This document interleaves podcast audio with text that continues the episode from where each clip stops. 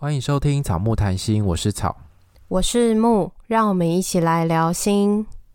我们是两个智商心理师，在这里我们会和你轻松聊聊心理智商、心理学与亲密关系。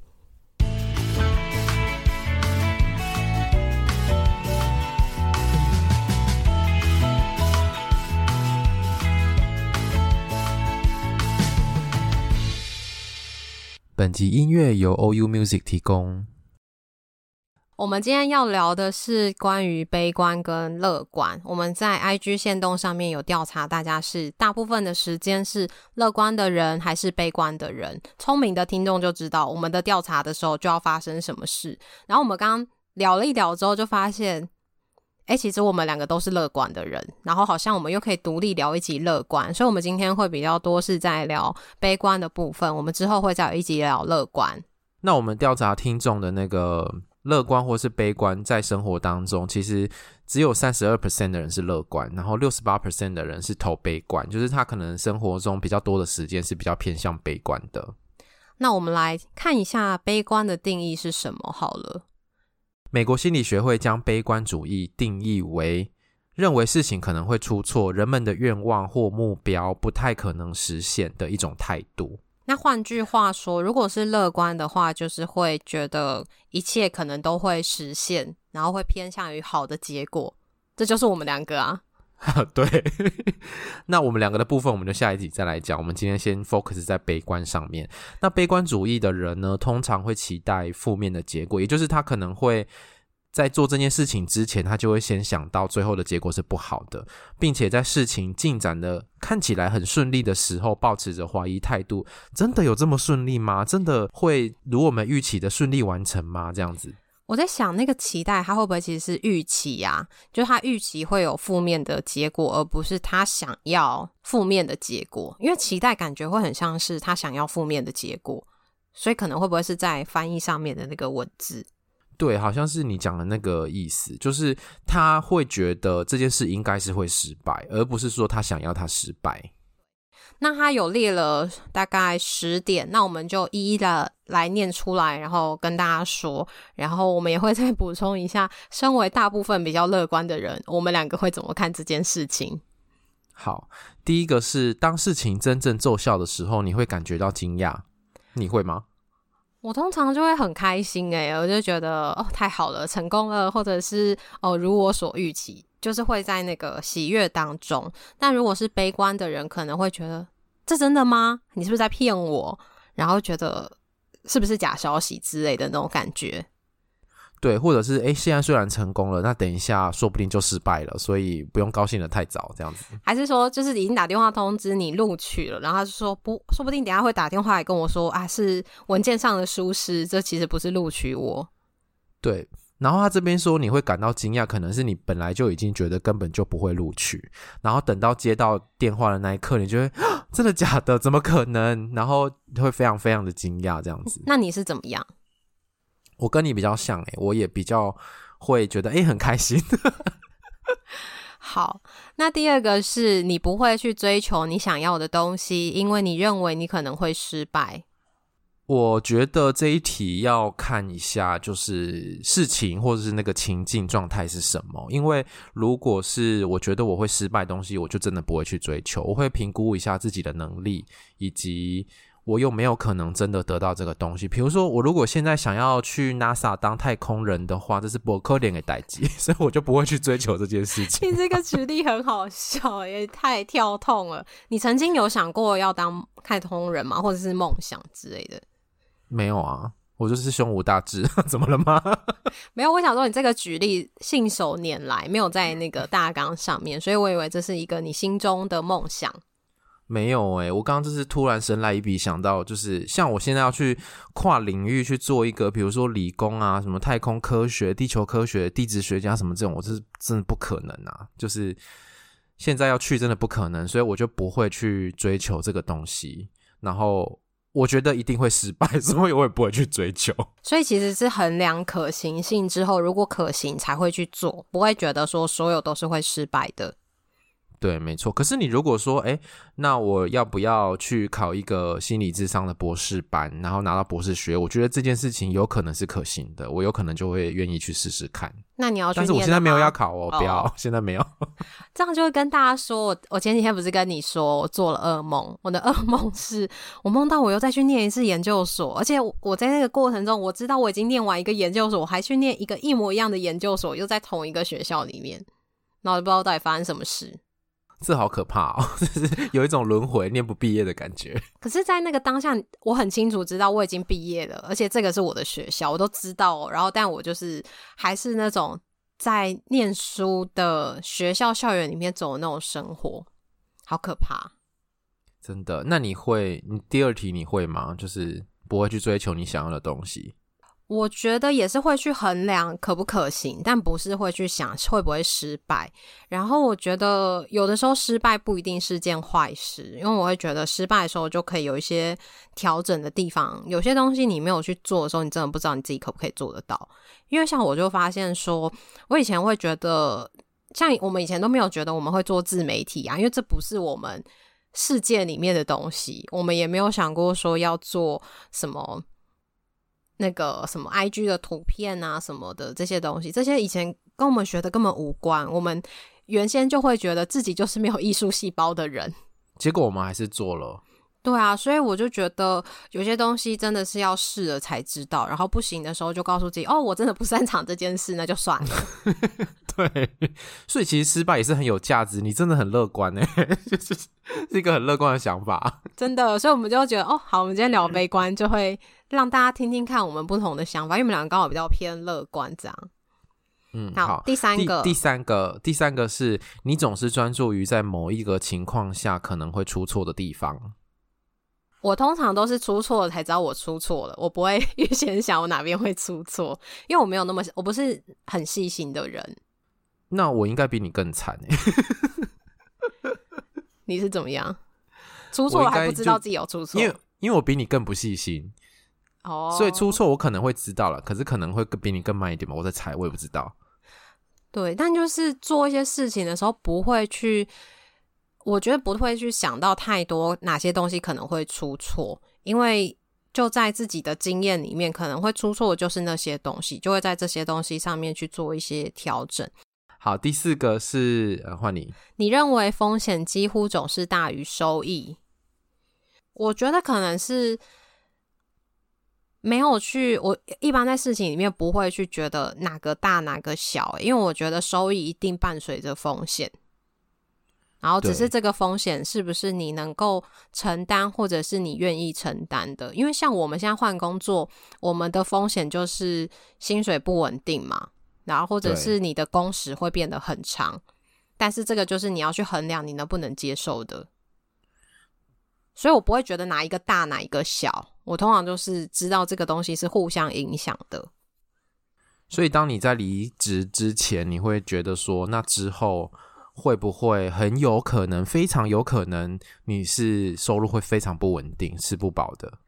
我就告诉我自己，我有存款，所以就不会觉得这个风险是大于收益的，不会想说啊，这样子我这个月没收入会不会是饿死？但我还有存款啊。诶，那这样听起来的话，你是就觉得风险会是有的嘛？而且你会知道那个风险大概会就真的这么大这样子。可是因为你有先预先做准备。这个风险还不会击垮你，对，或者是有些风险不是我们能够想到的，因为我觉得在很多时候遇到的那些风险是你预估不到的，就像疫情好了，你哪知道真的会预料这个疫情，然后影响了全世界？这种东西以前只会觉得在电影里面出现，那你也没有办法预估这个风险啊。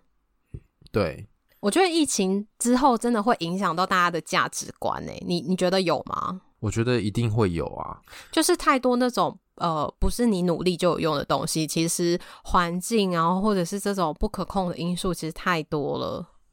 对，然后我们变成我们能控制的范围变得很小，你只能在夹缝中求生存的感觉。那你呢？你会觉得风险大于收益吗？我觉得我应该不太会认真的这样子想，就是我不会总是这样子想。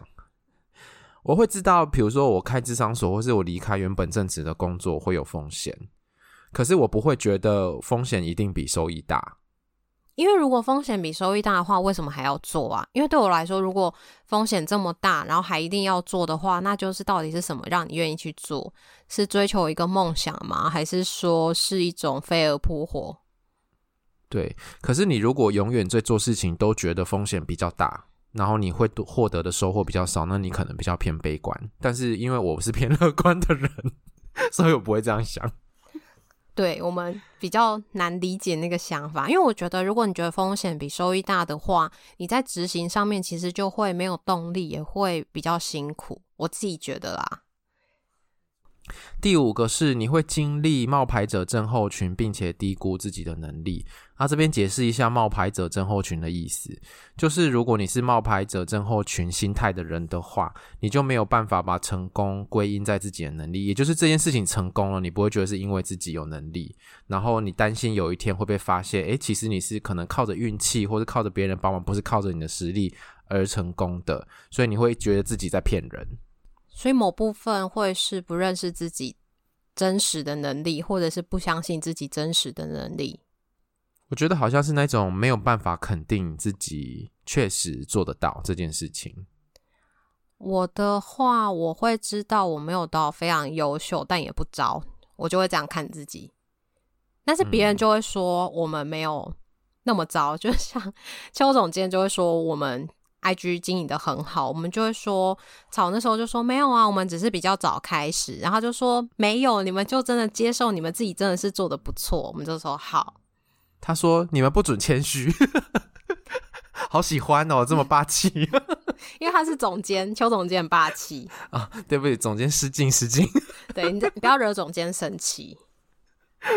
好，那你呢？你会低估自己的能力吗？我觉得，如果这件事情成功，好像不会诶。我不会觉得这件事情有一总有一天会被戳穿的那种害怕，我不会有这种感觉。而且我觉得，在 也没有真的那么多的幸运可以让你做到这么多的事情，不靠能力。因为我自己是觉得没有这么多的幸运，我都觉得能力加上幸运，幸运只是辅助，但不会所有的事情就是因为你幸运就可以让你这些东西就。蒙混，例如说，好，你要考，呃，考大学好了，你就考到一个名校、名有名的高中、有名的大学、有名的研究所，然后你就告诉我们说，哦，你是运气好。我不会觉得你运气好可以同时做到这么多事情。嗯，我有时候会需要别人提醒我有能力，可是如果别人提醒的时候，我大概会倾向于接受比较多。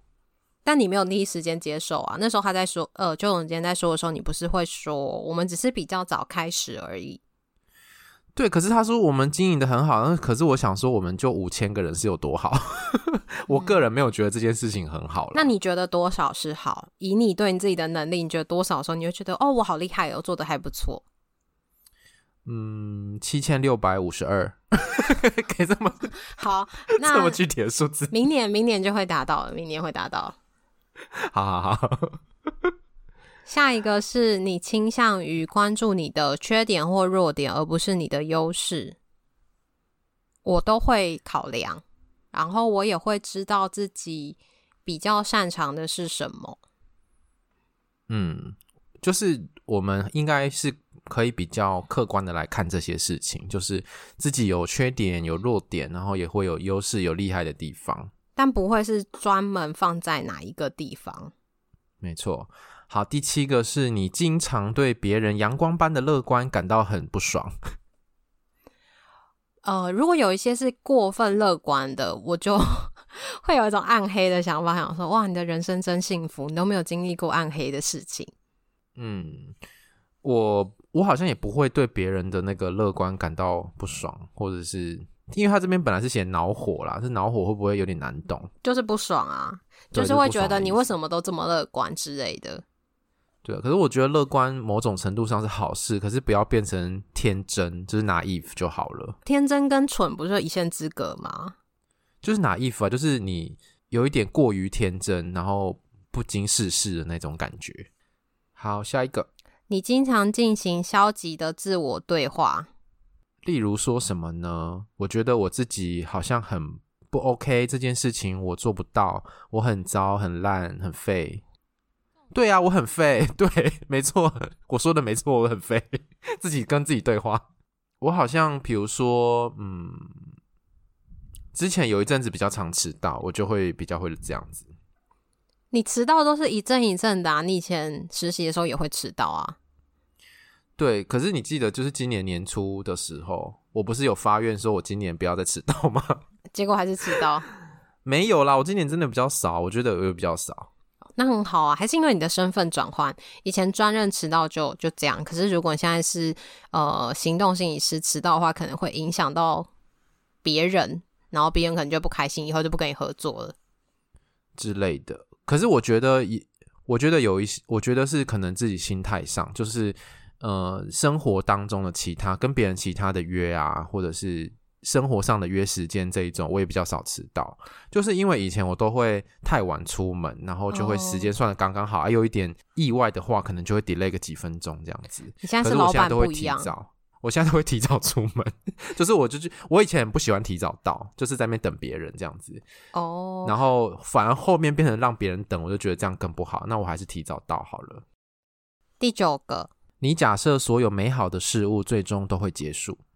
我觉得这个是事实，诶，美好的事物不会永远都一直出现啊，或者是层出不穷，如雨后春笋般一直冒出来。不管是好事跟坏事，都会有结束的一天。对，没错，我也是这么觉得。我 我觉得好事之所以你会觉得好事，是因为你有经历过坏事，你才会觉得它是好事。诶，我觉得你说的很好，诶，就是好跟坏其实是相对的概念，有好。相对才会有坏，或是有坏，你才会感觉有好。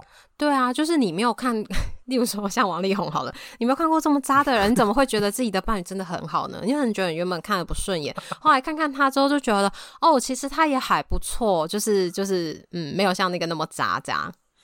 对，然后你看的那个他太太他前妻的文笔，你才会发现，哎，王力宏的文笔真的蛮烂的，这是好坏是比较出来的。对，就是你没有经历过不好的事情的时候，你不会觉得好事是好事。如果你生活上每天都是这么的好，然后老板很好，同事很好，家人很好，一切都很美好，那或许也会很无聊吧？因为你在那个感觉里面，你也不会觉得那是好啊。嗯。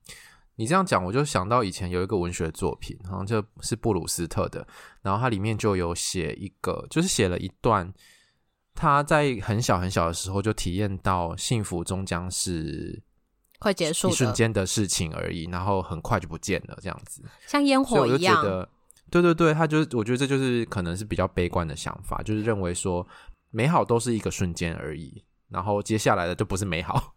那个瞬间是会留下来的，就是那个烟火很漂亮，你会记在心里面，或者是当下的那个感觉是会有印象的。它可能事件会消失，但有些东西不会消失。没错。好，好，第十个，你会发现接受现况比改变事情变得更好更容易。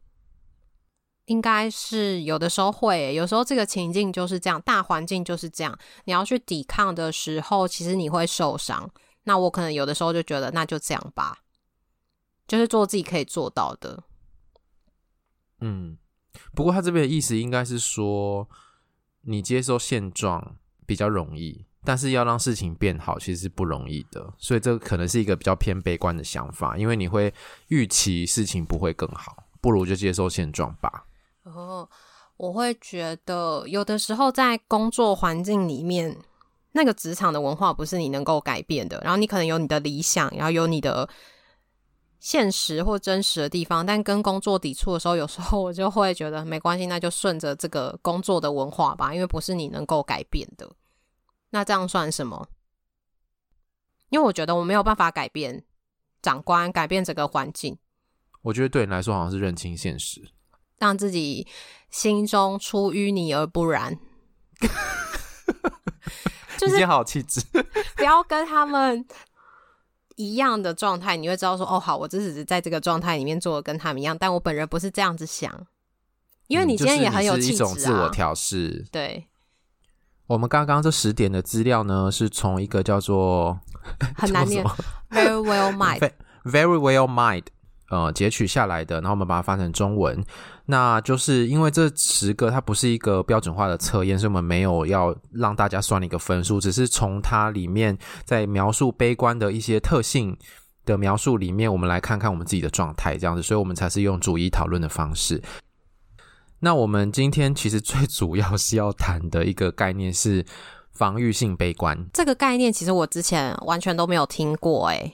你有听过吗？我好像也只有稍微听过，但是没有认真的研究过那是什么东西。但有听众很厉害，因为我们在调查的时候，有听众有打到这个词，有一个听众有打到这个词。对，就是他知道什么是防御性悲观。那防御性悲观其实就是在悲观的世界里面，他会为了避免所想的坏事如预期当中发生而做足了准备。也就是说，我们可能会在呃事情还没发生之前，先预想了各种不好的状况，然后预先做准备。所以它比较是除了悲观之外，还会多一点行动的部分吗？就不会只是听我说哦，我可能会失败，或者是一切可能会发生可怕的事情。对，然后就不去做啊，或是逃避啊，或者是拖延啊什么之类的。然后就是防御性悲观，它还有另外一个重点是。如果我们因为害怕失败而让自己心里很受伤的话，我们可能就会比较把自己的期待降低。对，我们会把自己的期待降低，然后之后就当事情真的没有如预期当中那么好的时候，我们就不会这么的失望或受伤或挫折。然后这个就跟我周日的时候看《蜘蛛人无家日》里面出现的有一句话很像，因为我那时候对这句话蛮有印象的，但是我忘记他的。那个内容到底是什么？我还问听众，但我也不知道听众讲的是不是正确的，因为看完电影之后也没有办法回去查到底是不是。因为我上网查了一下那一句，但没有查到。他的意思大概就是说，你先把呃最糟的情况想过了，等真的最糟情况发生的时候，你也不会那么失望。然后那句大概就像是预计会失望，就永远不会真的失望。所以你如果是预计会成功的话，最后是失败的时候，你就会有一个跌下来的感觉。会有一个很大的失落感，可是你如果一开始就想说应该会最后的结果是失望吧，然后最后是失望的时候，也在你的预期以内而已，对，就不会太意外。那你自己会这样吗？因为我比较偏乐观诶，所以我防御性悲观的时的时候好像比较少，但是当我在悲观的时候，我也会可能去做一些事情来阻止最后是预期当中不好的状况发生。所以在你说的后面那个情况，就比较像是防御性悲观，就是想过最坏的情况的时候，然后赶快去做一些准备。对，所以这边其实有讲到说，呃，防御性悲观它其实会有蛮多关于反思的策略，然后是会比较像是去跟这个焦虑共处的感觉吗？我们会去思考，那我们要怎么样避免预防最后的结果是不好的？所以这个情况就会是。呃，他有提到说，呃，如果是悲观的人，他比较多会采取逃避。等我想到这件事情，我可能会失败之后，那我就不要做好了。但防御性悲观的人，他会觉得，哦，那我想到这件事情可能会失败，我现在来做准备，然后我来面对这个可能会失败的事情，尽量让他不要失败。对，所以他在中间可能会有一个积极努力想要控制那个情境的过程。那另外一种方式就是把自己的期望值往下调。所以就是防御性悲观大概会做这两件事情，但听起来都蛮好的耶。对，所以就是其实呃，在焦虑的程度上，可能悲观跟防御性悲观的人会比较焦虑啊，然后乐观的人焦虑程度会比较低，像是我们。可是我觉得我也是会焦虑的耶，只是我焦虑不会呃一直停住到。没有办法做一些事情。如果要说悲观的话，可能也比较偏向是防御性悲观。例如说什么事情啊，一时之间想不到。哦，例如说我们之前接到那个工作，哦、就是我们要出产两支音频课程的档案的时候，然后因为那个其实时间有点赶啊，我们很怕会做不出来，可是很怕做不出来。最后没有办法交稿，这个是我们悲观的想法嘛？就是我们觉得那个最后的结果可能是不好。啊，如果是悲观的话，就不要做，就觉得啊，时间做不出来，那我们不要做好了，我们就推掉这个工作。对，但是我们可能会做不出来，但是还是可以透过很多的策略，在中间很焦虑的时候，我们做一点什么事情，然后我们焦虑程度就会下降。那我们做什么事情？就是比如说你会提早排计划，就是。大概什么时间内要完成什么事情，然后我们大家要排什么时间录音，所以我们才会有一周录了三次的那种状态。对，那我们那时候是有照，你有印象我们有照着我们的预期的时间吗？还是说其实我们就是赶快抓时间录，然后我们两个也都自己好像没有特别去看那个预期的时间，我们就是赶快做就对了。对，就是有时间赶快做。可是因为我们给的时间不是很明确，说，诶，比如说几月几号几点之前要做出来这样。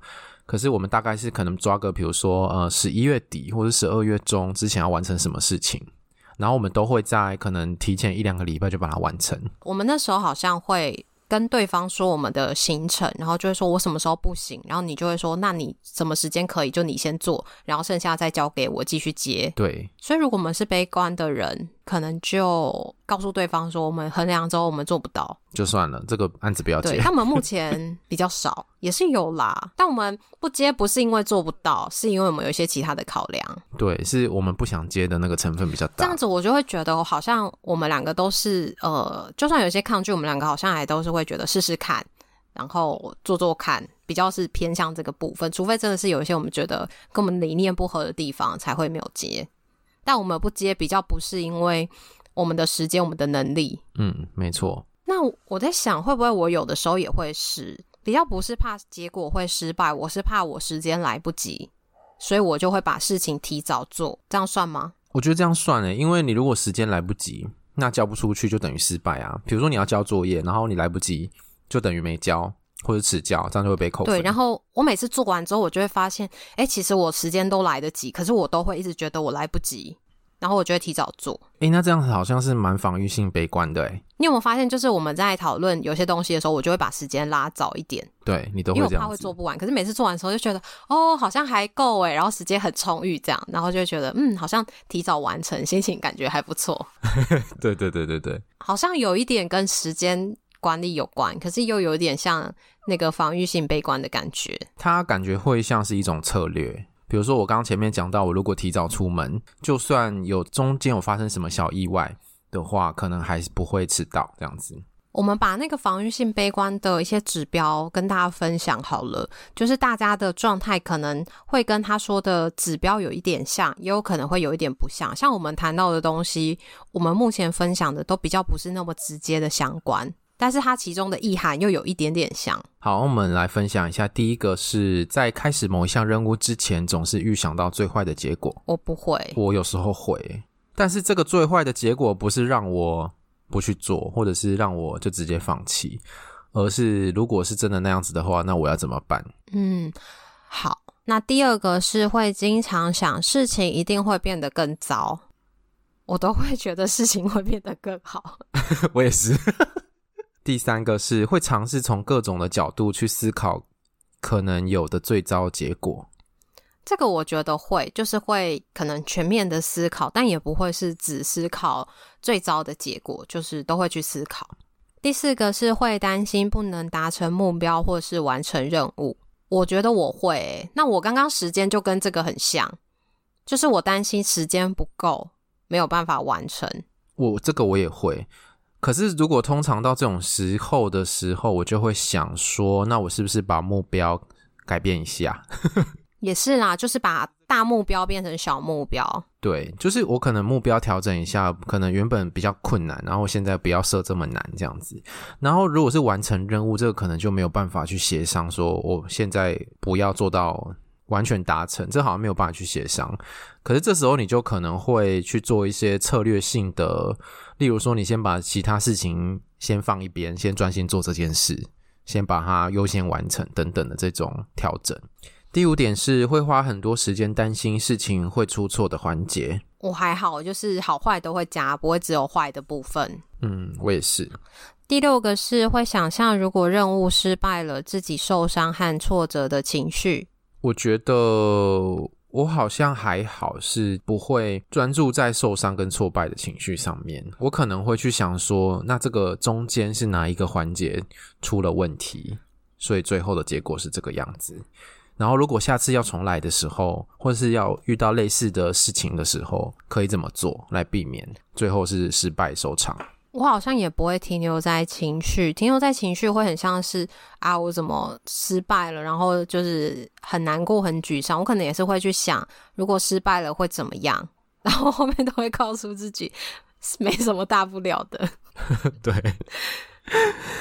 这题应该是在讲说想象中的，就是现在事情还没有发生，就结果还没有来，可是你已经先想象说最后是失败，而且最后会很受伤跟难过。但如果这个状态是想象完之后就 OK，那就经历过一遍，那其实也还好。最怕就是想象完之后就停留在你那边，就觉得我一定会失败，那我不要去做了。对。然后如果是到时候真的失败的时候，你可能会经前面已经经历过一次，所以有一个心理准备，所以可能到时候就不会那么的难过。这个好像比较像刚刚讲的那个，把自己的期望值降低，设的低一点。嗯第七个是会思考应对事物的各种可能方法，会会好。第八个 会经常提醒自己不要松懈，不要太过自信。这个我不会，我不会去觉得自己有没有自信，我就是会觉得看事情的状况来评估，就不会觉得一定会成功，一定会失败，反正就边做边看。我觉得我好像会耶，就是提醒自己用平常心看这些事情。现在进行到这边，也许看起来很顺利，但是也不要松懈，这样子就是它是平常心，但是也不要过分的想说未来会怎么样。好，第九个，嗯，第九个是会花很多的时间来计划所有的环节。嗯、呃，我不会花很多时间，我大概就是会计划过之后，有琐碎的时间或有时间的时候，我就会再回去再顺过一遍，然后再修改，就是会以。本来的大概为架构去修改。我觉得我好像不是一个很会做计划的人，所以我通常花来做计划的时间好像不多，因为做了也没用。后来长大之后，就是很多事情会发现，其实应该是要做计划会比较好。比如说出去玩啊，或者是说，嗯、呃，例如说要做一件比较要干大事的时候，就需要做一些计划会比较好。哦，那我就是出去玩会做计划的人。我之前跟我们的共同朋友出去玩的时候，我们是会做 Excel 的计划，就是呃第一天大概早上啊，或者大概几点 check in，然后几点退房，然后流程这个时间点，例如说哦这个下午我们有哪些地方可以去，但不会是说几点几分要去哪，接下来去哪，就是会列一些选择。但是我好像是一个蛮懒惰的人，我不不太喜欢做计划，所以就会有时候会吃一点闷亏，所以就会觉得嗯好，我还是要做一下计划比较好。然后下次会做吗？就会硬着头皮去做，虽然说就是做的时候会很觉得很没耐心、不耐烦这样子，但是还是得做。好，第十个是会经常担心失误，所以准备也会更充分。这个我比较不会经常担心失误，欸，我也不会，因为我觉得失误没有办法控制。对啊，失误就是在你意料之外、预期之外发生的。插曲，我觉得真的有可能是因为之前去做演讲的时候，然后那时候一开始是早上，早上的演讲的时候，呃，学校的网络都是没有问题的，我就可以从云端上下载我的简报，然后到下午的时候，可能下午课比较多，然后网络连不上，欸，诶，我还想说我不要用随身碟，是因为我觉得那个公用电脑读很多，所以我用云端，结果我发现完了，连不上网络，然后我也没有准备那个。随身碟，所以这样就没有影片可以看吗？不是，是没有剪报，然后我就赶快冲去楼下，然后赶快冲去那个智商中心，然后去借随身碟。我身上还没有带随身，我去借随身碟，然后赶快下载完之后再冲到那个演讲的地方。天哪，诶，那像是这种事情，我就会做充分的准备，因为我就会想说，会不会有任何一种可能让我最后没有办法顺利的播放简报或者是播放影片，所以我通常就会。放一份在随身碟，然后上传一份到云端，然后再寄一份到我的 email。然 后我这个就没有，我之前是大部分都用随身碟，然后是之前去有一场的时候，他就提醒我说：“哦，我们的电脑很毒哦，你要回去格式化一下。”我想说：“哦，对，那我以后应该放在云端就好了。”对啊，我也有想过这个问题，所以我就会尽量不要用随身碟，能下载就下载啊。如果没有网络的时候，就真的得用随身碟，所以我都会准备。以上这十个小测验呢，是从一本书叫做《焦虑是你的隐性天赋》这本书出来的。因为里面在谈防御性悲观的篇幅不是很长，所以我们大概从里面截取了这些概念来跟大家谈。那其实这本书在讲的东西很广泛，特质啊、情绪啊、各种情绪有关的东西。所以如果大家对那些东西有兴趣的话，也可以再去翻翻看这本书。那我们来分享一下听众给我们的一些看法，关于悲观跟乐观的看法，比较多好像是跟悲观有关。那我们先看一下比较偏悲观的，好了。好，那偏悲观的听众呢，就有告诉我们说，他会说，他会告诉自己没事的，一切都会更好，然后挂号关腔这样子。可是这个也很像是乐观的，因为我也都会说一切会更好的啊。可是我觉得他挂号官腔就很像是在自我安慰啊，就自我说服。Oh. 可是他心里面应该是觉得是很可怕的，只是他要安慰自己。我不知道诶，这个听众可以来跟我们讲吗？好，接下来下一个。我悲观的时候，很多贴文都很负面。确实，就是悲观会常常在一个负面的情绪里面，或者是那些东西比较能够让你有共鸣。好，下一个听众是想结果的时候会悲观，过程当中会尽量用乐观成长的心情来鼓励自己。或许他也可以试试防御性悲观，好像在推销什么东西。可是，就是我觉得这个就蛮符合悲观的定义耶，因为悲观的时候，通常我们想到最后的结果是不好的，会失败。好，下一个是好难接受，从小就容易悲观的自己，感觉快乐是下辈子的事。但悲观跟快乐会不会是不同的事情啊？悲观会带来不快乐，但是悲观不代表你永远不快乐。对，乐观也不代表都快乐。对，悲观的时候，你觉得事情可能会是不如你的预期，或是都是坏的情况。可是，当真的好的情况发生，就算你不相信的时候，你可能会带来一点点的开心或者是愉悦吧。嗯，没错。而且生活中的快乐也不会是只有悲观跟乐观，还有很多其他的事情。但是我在想说，这个听众讲的会不会就是比较一个一般普遍性的状态？大部分的时间都是悲观的，觉得人生很黑暗，人生没有希望了，这样子吗？人生灰灰的之类的那种感觉。但是我们今天讲的就是悲观跟防御性悲观还是有一点点区别。可是如果我们可以把那那种焦虑啊，或者是预期不好，想到最坏结果的这一种的感受，转化为在事情还没发生之前，我们先找方法来预防的话，那其实也是一件蛮好的事情。这是我们今天想讲的东西。下一个是。虽然不是非常悲观，但是有时候就是无法脱离比较悲观的那个情境，可是又常表现出我没事的样子。有时候我们好像陷入那个悲观的时候，会比较难走出来，就是会比较难换个方向去思考。对，好，这个是以上是听众告诉我们他悲观的经验。然后接下来有两个是防御性悲观。他说：“我常遇到挫折，就会先把最坏的打算先想好。嗯，这就是典型的防御性悲观会做的事情。然后下一个是防御性悲观，好像比较能够避免受伤，但是有时候又让自己比较不安。这个就是那个专业的听众。没错，这个很厉害，已经帮我们帮我们把防御性悲观这个词标出来。”那而且他说的也是，就是能够避免最后的结果是不好的，但是这个过程其实是蛮辛苦的，是会很很多的不安，然后很多焦虑，是需要想想方式去跟焦虑共处的。所以总而言之呢，我们今天分享了很多跟悲观相关的一些看法跟概念。那其实有时候悲观确实会让我们的生活当中有比较多的负面的情绪或是想法。但是其实这些东西并不完全都是不好的，有时候我们可以采取一些比较积极的预防策略，然后让事情的最后的结果可能会比你原本预期的还要再好一点。那甚至我们也可以降低我们自己对于事情结果的预期或看法。也许我们不要把那个期待设得这么高，最后也不会这么的失望。悲观乍听之下好像很不让人喜欢，让人很讨厌。但其实换个角度来说，它也没有那么的不好，只是看我们怎么去看待它，或者是去看这个悲观带给我们的影响，或者是我们可以从中怎么样去变成是一个有帮助的思考模式。对，所以我觉得防御性悲观，它对我来说其实就是最像是那种未雨绸缪的性格。在事情还没发生的时候，你就已经先想到了，而且你知道怎么样去应对。这有时候会比有一些比较乐观的人，像是在下我，有时候会太强，你知道吗？就是没有想过可以怎么应对。对，而且没有想过后续可能会发生什么事情，就太强了。所以我觉得有时候有一些悲观的特性也是蛮好的事情。这个也是像我这种乐观的强人需要学习的地方。